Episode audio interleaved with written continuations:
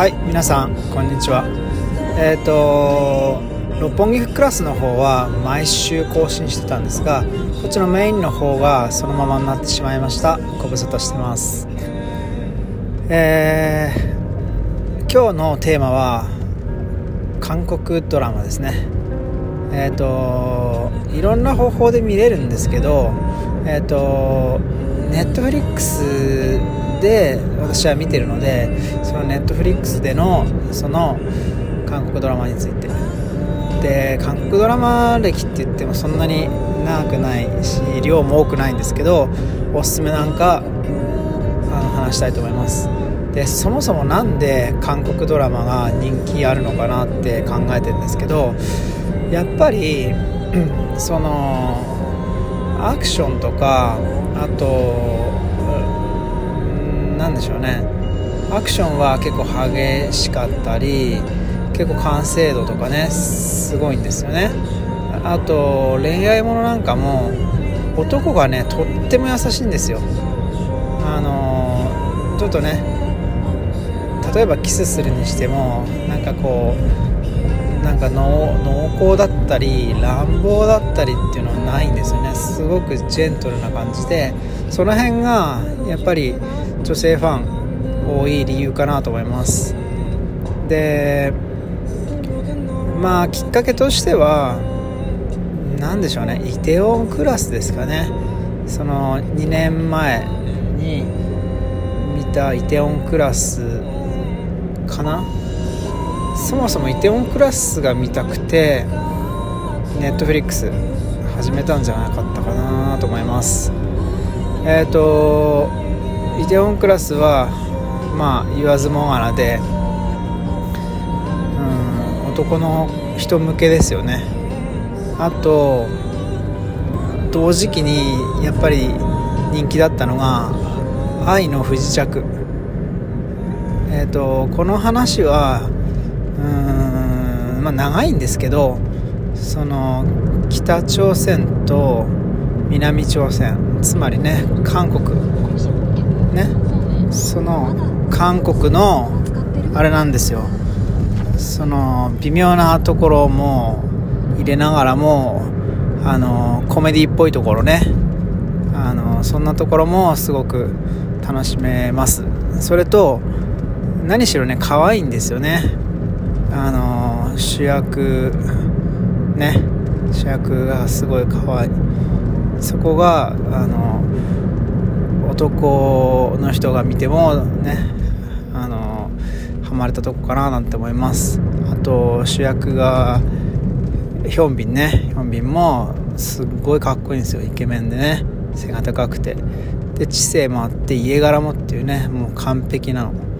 それなんかもやっぱり女性は憧れるのかななんて思います。はい。でその後はブームが来たのはイカゲームですよね。タタタタタタタタタタっていうフレーズを聞いたことがあると思います。イカゲーム。あれはなんかね日本で言うとあのカイジとかねそんな感じですよね。一攫千金のためになんかこう命を懸けてゲームにね臨むみたいなそういったところです。であれもやっぱりね内容はその時は流行ったんですけど内容が内容なだけに一時性一一過性のねものでしたね。でその後しばらくいろんなのザッピングしてたんですよ。1話だけ見るとかね。そうするとやっぱりあのかっこいい主人公だとか可愛いヒロインなんかが出るのは見てました。例えばあのベンチャー企業企業のあのスタートアップっていうのも女の子可愛かったりそれでも僕は走っているだけかな。あれなんかも男の子が細マッチョなんですよね。で寡黙でクールで。そんなのもあのいいなと思って見ていました。はい。で最近はねちょっとね移動したところにあの韓国しかもネットフリックスのねあの韓国ドラマすごい見てる人がいたので「シークレット・ガーデン」っていうのを見ました。えっと全20話ぐらいだったかな？で長いんですけどあのファンタジーも入った恋愛ものですね。あとはやっぱりこれもあの御曹司とその一般の女子の恋愛っていうかねそういうのを描いています。でまあ入れ替わったりねしちゃうんですけどその辺はねなんかこう本当にドラマに入れ込めなんかこうボスにできかなと思ったらばあの意外とねあのいけます。ただちょっと頭は使いますよね。あれ今どっちがどっちだっけなんて。それを配慮してちゃんとねヒュルルルルみたいな感じで元の内面に戻った2人を描いたりしています。ただやっぱ10年前のなのでちょっと古さは感じますね。あとあれ何なんでしょうね。あの例えばあのアウトドアメーカーなんかも隠してあるんですよね。その全部のロゴを出してない。そんなところもありました。あとあのお家ね。えっ、ー、と今もう一つ違うの見てるんですけどそっちでも使われています。あの郊外にあるようなペントハウスみたいなね。そんなモダンなデザイナーズね。あの池があったりしてそんなところがすごく印象的です。で今言ったあの最近見てまだ途中なんですけどそれっていうのはシークレットガーデンの後に見た見てるあのキム秘書ですね。キム秘書これはもともと Webtoon ですかね。あの漫画が元になってるんですけどそれはそのタイトルはあの「もう秘書やめます」っていうねそういうタイトルなんですけどもえっ、ー、とこれも女の子が可愛いですね。まあ、役名はキム・ミソっていうんですけどなんかこう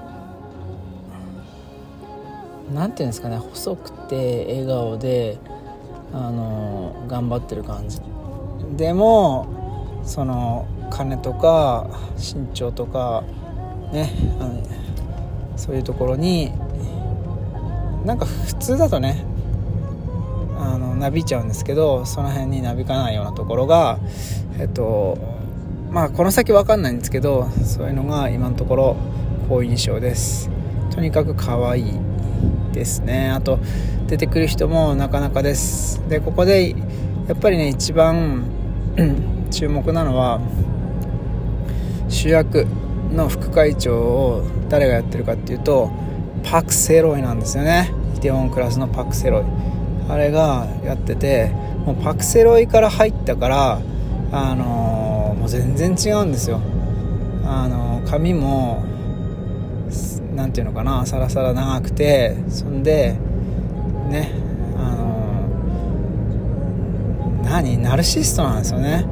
鏡を見て、ね、俺は完璧みたいなところとかねそういったところが全然ね役柄違うのですごいびっくりしてます。本当に同一人物なんて思うのでまだ見てない人はそこの比較も面白いなと思います。はいじゃあ韓国ドラマいろいろ話したんですけどもまだまだたくさんあります。で韓国ドラマっていうのはあの基本ケーブルテレビあっちはねすごい発展っていうか発達してて 50, 50社ぐらいあるって言ってたかな、ね、そこであの競いながらあの番組作りをしてるということでした。そんでえっとだからね1話あたりの長さが1時間超えだったりするんですよね。途中 CM がなくて CM が入るのは番組の最初と最後だけということでしたね。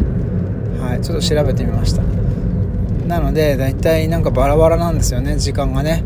1時間10分とか1時間まあぴったりじゃないんですよね。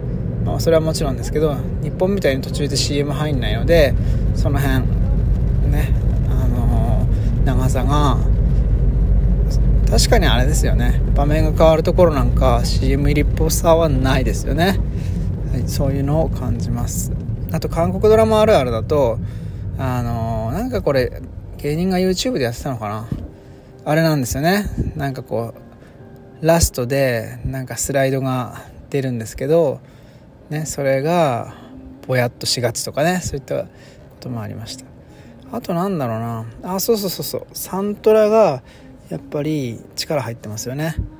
あのドラマ見終わった後はサントラを聴くとその様子を思い出す。でさっきからずっと流してるのはこれ「愛の不時着」のサントラです。かっこよかったですね。あの海辺でピアノを弾く。北朝鮮の御曹司。御曹司？ねいいうちの生まれ。でみんなで何かしら秘密を持ってるっていうかね。えっ、ー、と今度そのあるあるっていうのも考えたいなと思います。あっと長く喋っちゃいました。今日は11分間も喋っちゃいました。それではまた。